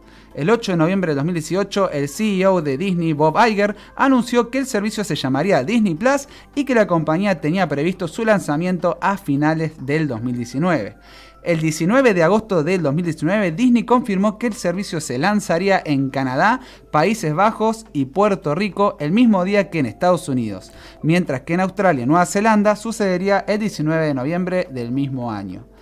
Eh, en, el mismo, en el caso de Europa Occidental se estrenará el 31 de marzo de 2020 como hablamos antes y acá bueno vamos a tener que esperar un poquito más pero ya veremos así que nada la verdad es que mira esto es algo que, que habiendo leído no estábamos un poquito a la espera de Disney Plus, en parte por Netflix, ¿no? Porque sabemos que Disney tenía este contrato con Netflix para tener el contenido.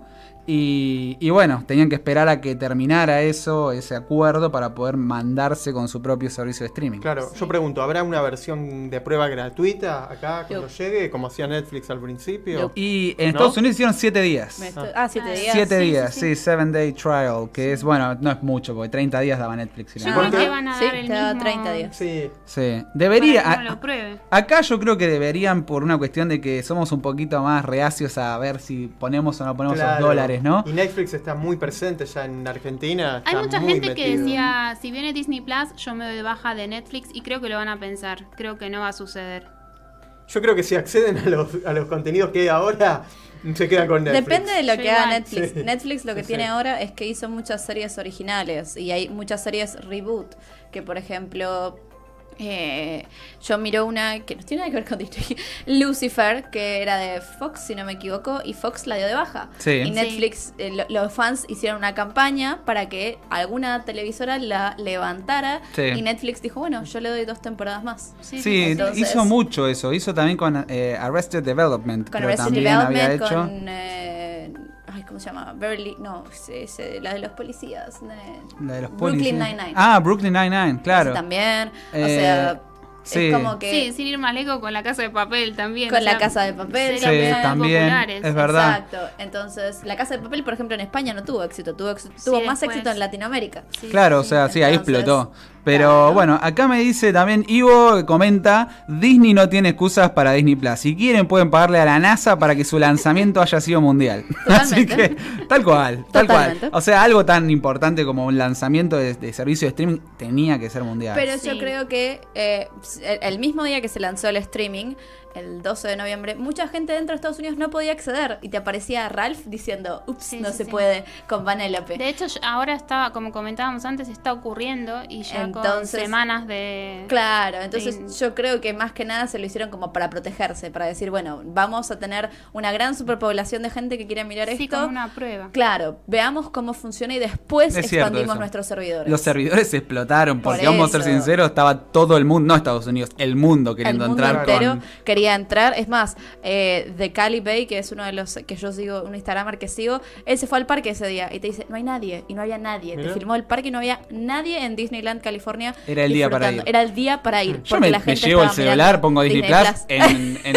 una montaña rusa. Ya Sí, en fue. la- en la Hago las dos cosas al mismo tiempo. Por eso se ve que ofrecían eh, a los cast members si querían la suscripción Ah, gratuita. claro. Claro. Todo tiene un porqué, ¿se dan cuenta? Claro. ¿ves? Ahí Igual, estamos. a mí el Disney Plus me suena al Google Plus que no Sí. Es Ah, no sé cuál es el Google Plus. el Google- no existe más ese Sí, Google sí, Plus. sí. No me acuerdo ni qué era. No sé, era algo que. Google intentó tantas cosas que. ¿Te acordás? Era como Los- una red los- social. los-. Ah, mira. Google Glasses Sí. medio que también fueron Ah, un- Glasses, fracaso, sí. ¿no? Tantos proyectos que hizo pobre Pero Google. Google Drive está buenísimo. por Google Drive es buenísimo, sí. Sí.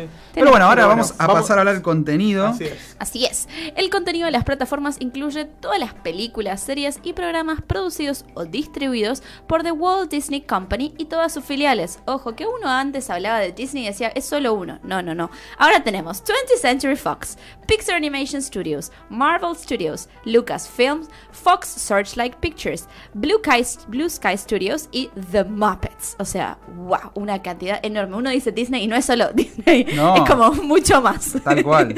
El servicio se construye alrededor de las principales marcas de entretenimiento de Disney, incluyendo Walt Disney Studios, Walt Disney Animation Studios, Pixar, Marvel Studios, Lucasfilms, Disney Nature, que tiene que ver todas las películas esas que salieron, por ejemplo, la de los monos. Se la saca mucho para el Día de de la los Tierra. pingüinos, Sí, exacto. El Día de la Tierra siempre sacan uno. Y provisionalmente las nuevas unidades adquiridas por la compañía de 20th Century Fox, que son 21st Century Fox, que son 20th Century Fox, Fox Searchlight Pictures, Fox 2000 Pictures y Blue Sky Studios, que son los que se encargan de la animación.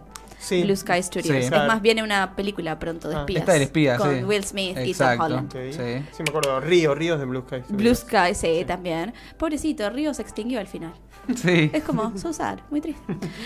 Muy bien, entonces se espera que el servicio tenga aproximadamente 7.000 episodios de programas de televisión y 500 películas. Las películas de la biblioteca de Walt Disney Studios disponibles para su transmisión a través del servicio incluyen funciones teatrales animadas de Disney y Pixar, películas de acción en vivo de Disney, las live actions, películas del universo cinematográfico de Marvel y las películas de Disney Nature el contenido del canal National Geographic, que también es propiedad de Fox, por ende ahora es propiedad de Disney, también se incluye en el servicio, así como las producciones de 20th Century Fox Television que fueron transmitidos por el canal Fox y FX. El objetivo del contenido original inicia del servicio se planteó para que incluir a cuatro o cinco películas originales o y cinco programas de televisión con un presupuesto de 25 a 100 millones de dólares. Ah, re poquito. puf. Pero tenemos un problema. En agosto del 2018 se informó que The Mandalorian, la serie planificada de acción en vivo de Star Wars, costaría casi todo el presupuesto, 100 millones de dólares. Así que yo creo que van a expandir este presupuesto para hacer más y más cosas. Sí. Capitana Marvel será la primera película de Disney de estreno teatral que se transmitirá exclusivamente en Disney Plus. Así es, claro. Fue, sí, es verdad, fue la primera y, y también después, poco tiempo antes del estreno, hubo todo también una campaña para que estrenara Avengers Endgame Oh. en, el, en el servicio de streaming y Disney dijo, los, escuchamos a los fans y va a estar Avengers Endgame el día del estreno de Disney Plus y así fue, cumplió Wow. y ahí está Avengers Endgame disponible ya. Sí, y había una escena extra. Había escenas extra, eso me encanta Disney Plus. Eso es algo que está muy bueno. Que le da un plus. Que le da un plus. Ahí está, Ahí por eso es Disney Plus. Ahí va. Porque no solamente van a ver las películas, sino que también tiene, eh, como pasa con DVDs y Blu-rays, tiene eh, extras. Ustedes pueden entrar ahí a un apartado donde tienen escenas extra, donde tienen también los bloopers y demás. Entonces, eso es algo que para mí está bueno, le agrega algo al servicio. En vez ¿no? de comprar el DVD, te compras Disney Plus. Pagas Disney Plus y tenés eso también, ¿no? Así Sí. que ahorras espacio. Muy Así bien, es. vamos a entrar entonces en las series originales ya estrenadas y vamos a comentar un poquito. The Mandalorian, tal vez la apuesta más fuerte, Sí. es una serie de televisión web de ópera espacial y space western estadounidense que se estrenó el 12 de noviembre del 2019, ubicada en el universo de Star Wars creado por George Lucas.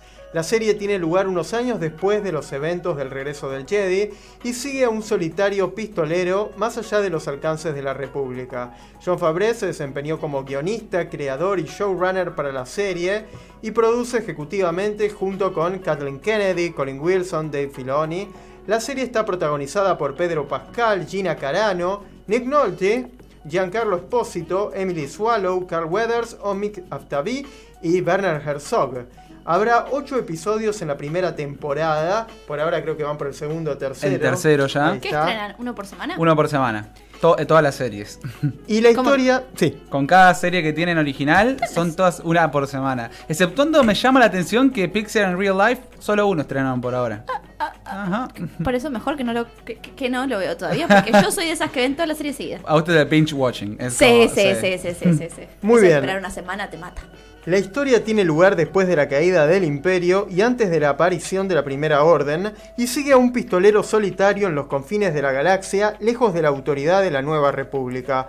Bueno, vamos a preguntarle a Jimmy, que es como el fan de Star Wars, ¿qué pasa con esto? Y a mí la verdad que me voló la cabeza completamente, o sea, me encantó, me parece que tiene que esa onda western, el personaje es lo más badass que hay, o sea, es como el tipo no habla casi nada, estos personajes como Clint Eastwood en las películas también de, de western, que era el tipo rudo, ¿no? Que no hablaba, que iba, estaba en la suya, un lobo solitario.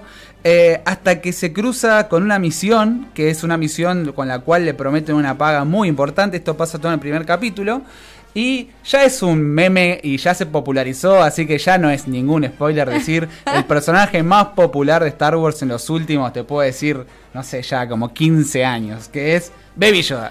Sí. es lo Baby más, Yoda, o sea, es lo ¿quién más. no ama a Baby Yoda? Sin, cono- sin haber lo visto la serie, Yo- yo lo lo más igual. Meli no vio, por ejemplo, y apenas le mostré una foto de Baby Yoda. Es que es muy tierno. Es Es muy muy lindo. Necesito uno. Necesito uno. Es Todo como eso el es. pork ya, ya- ya no es pork, ya, ya no sos tan bonito. A mí me Como encanta que la gente, Yoda es sí, como, tal cual. A mí el "Oh". pork me encantó, pero aparece Baby Pero Yoda. parece y- yo de Yoda es tipo, "Yuyu, Correte. Sí, quítate tú, como diría Homero. Y hablando de babies. Hablando de babies, tenemos un, anuncio. Acá, muy bien. Y no somos nosotros.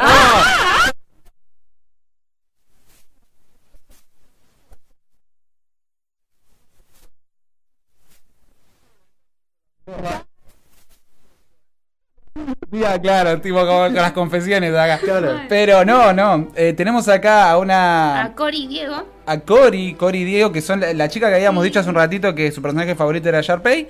Que, que acaba. Son súper de... fanáticos de la radio. Nos, y nos escuchan siempre. Un mensajito diciendo que vamos a tener el primer fan más chiquitito. Mirá. Porque sí, van a ser papás. ¡Uh! Así que felicitaciones. Gracias por acompañarnos en cada programa, chicos. Y bueno, vamos a tener que ah, dedicar entonces un segmento especial para babies. Claro, podemos hacer un segmento especial, ponerle de los parques. ¿Cuáles son las atracciones más, más para niños? Para niños. Sí. Que Algún día tenemos que hacer un especial. La gente siempre sí. pregunta eso, Exacto, así que... sí. Muy así bien. que bueno. dedicado a ellos. Pero bueno, la verdad que de Mandalorian para mí, cacho de serie y, y tiene potencial para seguir siendo todavía mejor incluso. Así Bueno, que vamos a ver qué... Te puedo asegurar que me está emocionando más cada capítulo de esta serie que esperar la última película de la saga Skywalker. Que eso es medio triste decirlo, ¿no? Pero bueno, es así. Pero puedes ponerte contento porque ese día es mi cumpleaños. Es verdad. Entonces. Igual va a Muy estar buena la película, vamos a ir a verla hoy. Sí. Bueno, seguimos con el contenido original y la serie de High School Musical. High School Musical, The Musical, The Series. Una serie de televisión web de falso documental creado por Tim Federle, basado en la serie de películas de High School Musical. Y eh, está ambientada, es como una versión ficticia de East High School, la secundaria en la que se filmó la película original. La serie sigue a un grupo de adolescentes de teatro quienes participan en una puesta en escena de High School Musical de Musical. La serie está protagonizada por Olivia Rodrigo, Joshua Bassett, Matt Cornett, Sofía Wiley de Andy Mack, Larry Saperstein, Julia Lester, bueno, y algunos más. High School Musical se transmitió en Disney Channel, ABC y Freeform como una vista previa simultánea el 8 de noviembre del 2019, antes de su lanzamiento en Disney Plus el 12 de noviembre. La primera temporada consistirá en 10 episodios. El 18 de octubre del 2019, antes del debut de la serie, Disney Plus renovó la serie para una segunda temporada y ha recibido una respuesta positiva con críticas que destacan las actuaciones del elenco. Yo vi muy poquito, parece interesante, pero bueno, a ver, Jimmy, que eh, Meli, ¿lo vieron? Vos, vos, Meli, no viste ni la película de High School. No. Ah, Así que- tarea. Meli tarea. no, vio nada Pero más bueno. también de Start of Something New, de la, la versión de la película que la vimos en YouTube cuando salió. Eh, Claro. pero, pero no, yo vi los primeros dos episodios, tengo que ver el tercero que me lo tengo pendiente.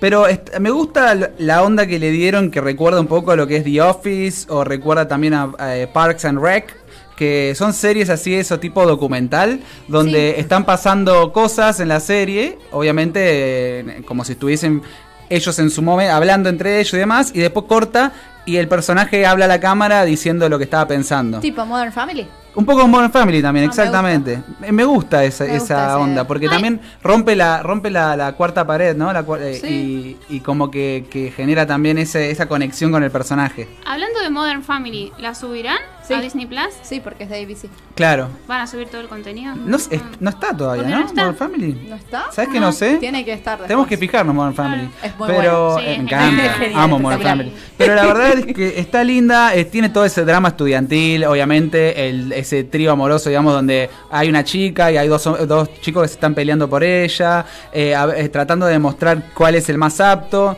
Eh, hay personajes que, que en un principio decís jerk, ¿no? Como que decís, qué nabo Salame. este tipo, salame, la que te mandaste. Pero después hace ciertas cosas que decís, bueno, está bien, me cae bien y quiero ahora, ahora estoy con él, ¿no? Como que está Oh, bueno también ese. Tenés que elegir. Tenés que elegir. Si son, ponerle Team Sack o Exacto. Team, eh, Eso me gusta, porque también, también genera toda esa, esa cuestión de poder después Quiero entre amigos. Eh, claro, Porque hay, son demasiados amigos. ahí. hay algo que me llamó la atención mientras hablábamos de High School Musical, es que siento que hay muchas cosas que contaste vos del detrás de escena que se tomaron para hacer esta, esta serie.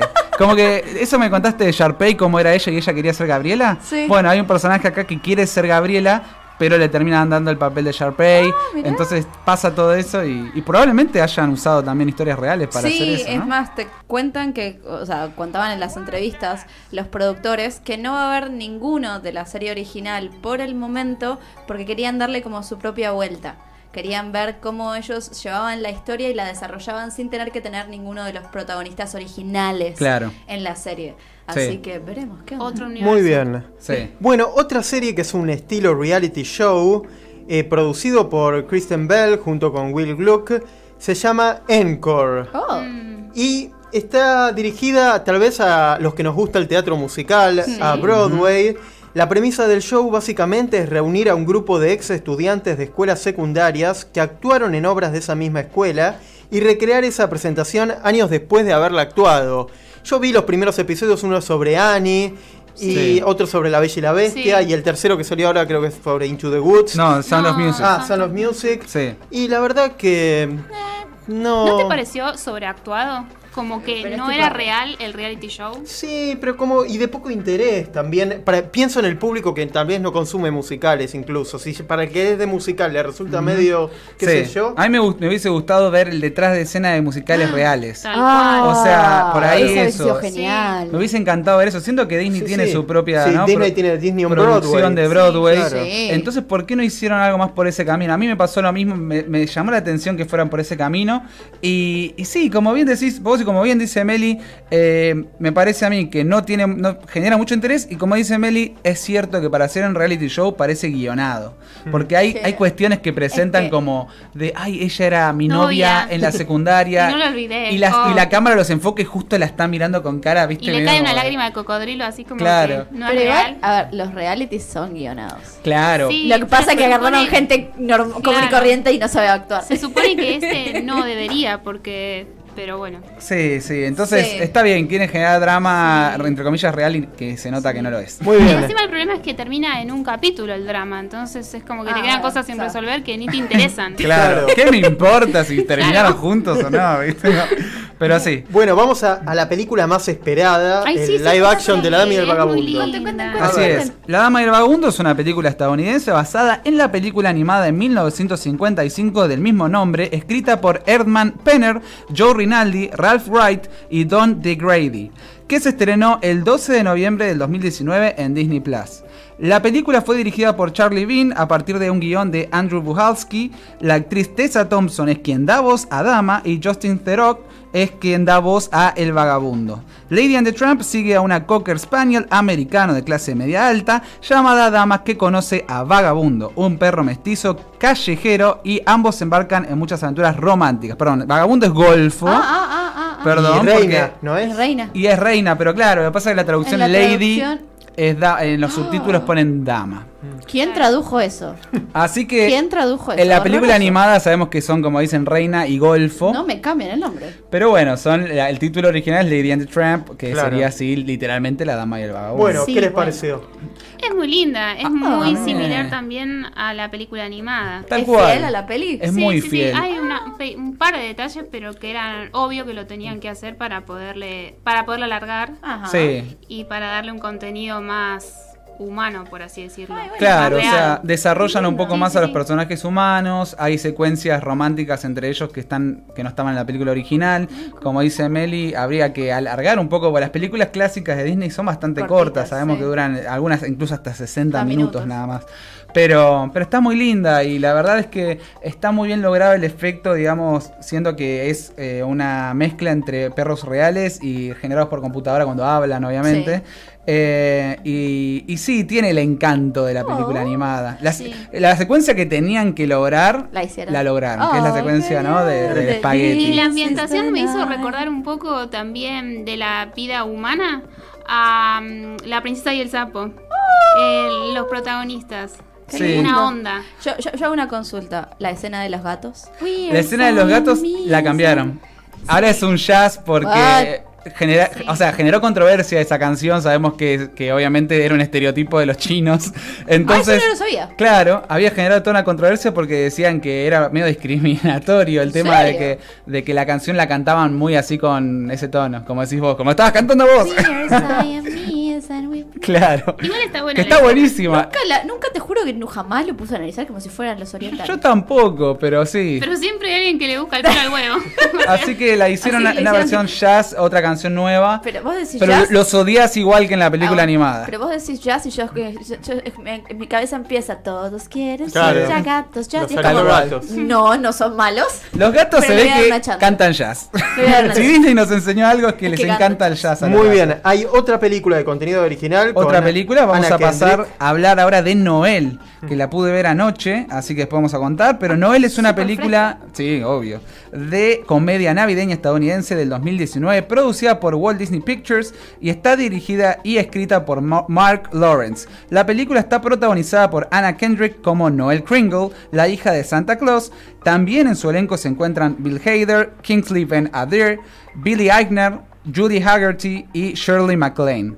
La premisa cuenta cómo tras la, ju- la jubilación, el retiro, vamos a decir, de Santa Claus, sin Claro. dar detalles al respecto, su hija Nicole, eh, Noel en este caso, tiene que tomar las riendas del negocio familiar, dado que su hermano, el sustituto de su padre, se indispone, digamos, ¿sí? O sea, no puede hacer eh, su trabajo. Se indispone.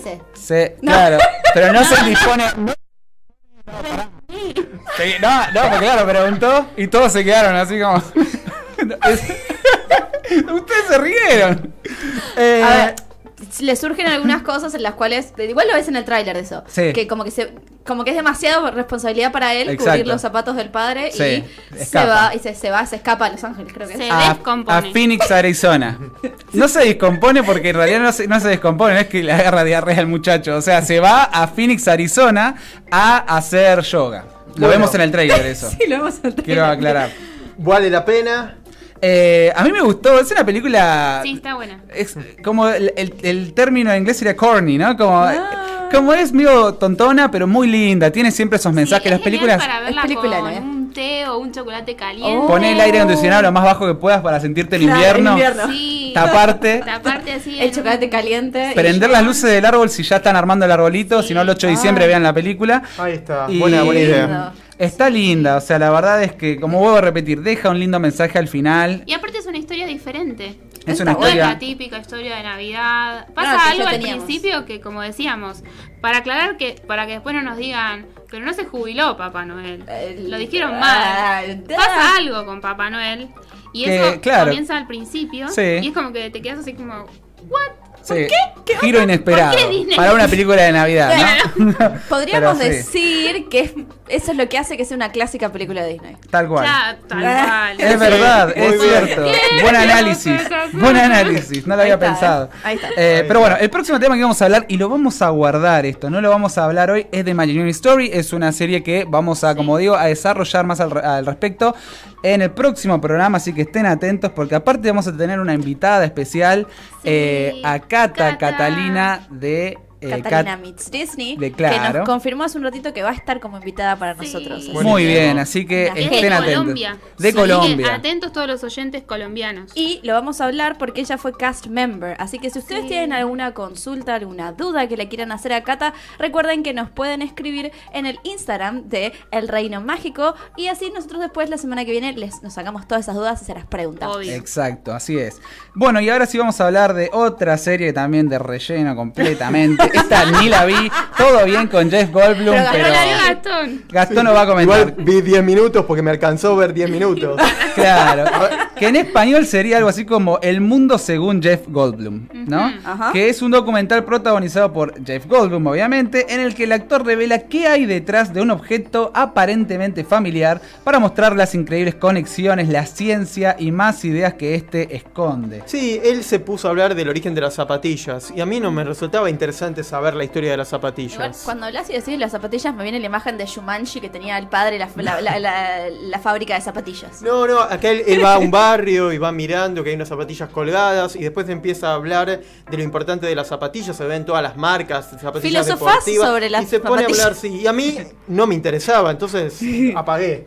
Pero, Pero, que era capaz que como, por ejemplo, aparecía Nike, Sí, Adidas. sí, aparecía y él Ahora empezaba es publicitario, Eh, entonces. sí, era- no, Necesitábamos hacer esto para recuperar que- dinero. Y se pone a hablar del origen y de lo importante y a filosofar y después yo apagué, así que no sé. Es medio personaje el tipo. Sí. Vi que vi que hay uno de tatuajes también. Claro. Eh, así que como que agarra un tema re ¿Qué, como random. documentales? Sí. Sí, pero es un tipo re flashero. Yo creo que le dijeron, tomá, inventate algo, y el tipo empezó a decir, bueno, yo qué sé, me voy a meter en esta tienda de Vamos a tatuajes y voy a, filosofar. a ver Claro. qué onda, claro. Claro. Pero Yo lo que siento where es the que wind le takes falta us. contenido profundo, que por ahí sí Netflix tiene. ya Disney anunció, con eso es una noticia que también quedó sin hablar, que ya está trabajando en eh, contenido más orientado Adulto. para adultos. Ah, bien. Así que bueno, para hacerle un poco también, como decimos, la competencia a Netflix. Perfecto. Cual. Nos queda poquito tiempo. Vamos a, Vamos a a seguir. tirar así. También tenemos otra especie de serie que se llama Pixar in Real Life.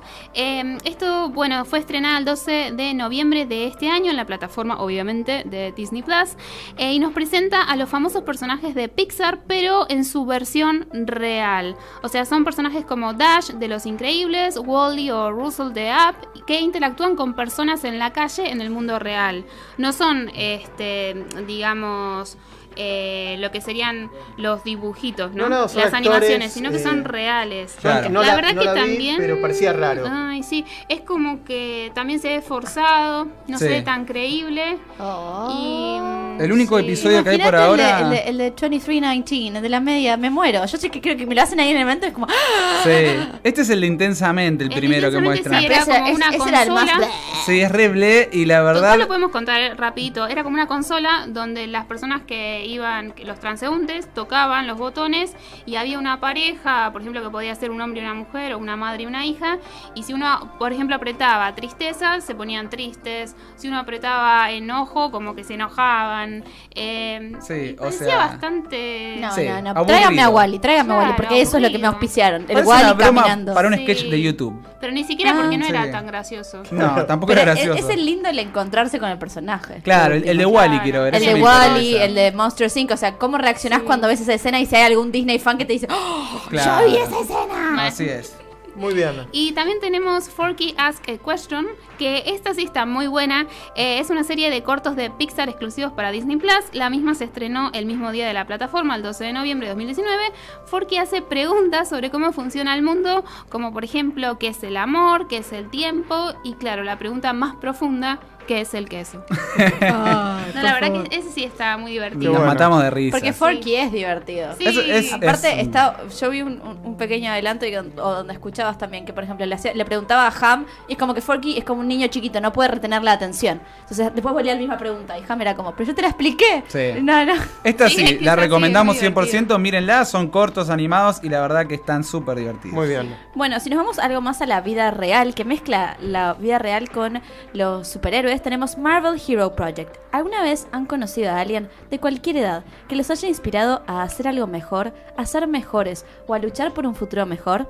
Bueno, en esta serie vamos a encontrar a los jóvenes que han dado sus propios pasos y forjando sus propios caminos por el bien mayor, y esta fue la primera misión de Marvel Hero Project. La siguiente misión fue darle a estos héroes de la vida real el reconocimiento que merecían. Así que en esta serie podremos ver a varios niños extraordinarios e inspiradores que obtuvieron su tiempo en el centro de atención de Superhero por el trabajo que han realizado en sus comunidades en Estados Unidos. La verdad, yo la vi el adelanto que te muestran y es increíble. Hay una nena que si no me equivoco es que no tiene una mano, puede Tiene como ser. un, claro, un Tiene, muñoncito. tiene un muñoncito y como ella dice, no, bueno, esto no es un impedimento para mí. Esto a mí me va a ayudar, me hace acordar a Nemo. Sí, esto a mí me va a ayudar a salir adelante. Yo quiero que el día de mañana todos los chicos que son parecidos a mí o que tienen esta dificultad puedan sobrellevarla, que no lo vean como una dificultad, que vean como que algo los hace especiales. Y yo creo que estos son los verdaderos héroes. Claro, Sí. por supuesto. Eh, y Sí, lindos sí, sí. mensajes que dejan. Sí, Yo vi dos Como episodios también de estos. Bueno, como decís, el primero es el de, el de la nena esta, Sí. que hace todas cosas con, con Robótica, ¿no es? 3D, Sí. o sea, con impresiones 3D, hace algunos proyectos e impulsa también a otros chicos a hacerlo. Hacerlo, si tenía y una mesa. encontrar, sí, en su diferencia, también lo que les hace únicos y especiales. Claro, y lo que ella decía, o que decían varios, es que nunca nadie les había preguntado. Siempre les dan, por ejemplo, prótesis o lo que sea, y nunca le preguntan para qué ¿Para sirve. qué? Claro. Entonces, qué mejor que alguien que necesita usar eso para crearlo. Exacto. Y Y, después el, el el segundo hay un nene también afroamericano que está en una comunidad, digamos, también muy influenciado por Martin Luther eh, King. King. Jr. Y es muy religioso. y es muy religioso y presenta también todo el, eh, un movimiento en contra del maltrato infantil Sí. en, su comunidad y la verdad es que es muy lindo también, muy Y inspirador. aparte ese chico como que Va a te ser- das cuenta que va a ser presidente. Va a ser presidente de los Estados Unidos. Tiene toda la actitud Me para hacerlo. Bueno, es- yo creo que eso es lo lindo de estos tipos de series, que te traen a la vida real. O sea, son niños de la vida real que impulsan algo mejor. Entonces, que podemos soñar por un futuro mejor. Así es. Y Bueno, Finalmente- y vamos a qué podremos esperar en el futuro para Disney Plus. Yo creo que acá lo que coincidimos es que no tiene que haber tanta serie de relleno. Tenemos una larga espera hasta que los grandes shows de Marvel empiecen a estrenarse en el 2020 y algunos spin-offs de Star Wars se sienten aún más lejanos. Pero con el tiempo, mientras el servicio siga creciendo, de seguro llegará a poder compararse con grandes del rubro como Netflix, produciendo distintos shows originales de distintos tipos y para todo tipo de audiencia. The Mandalorian, High School Musical y Forky Ask a Question son solo el comienzo.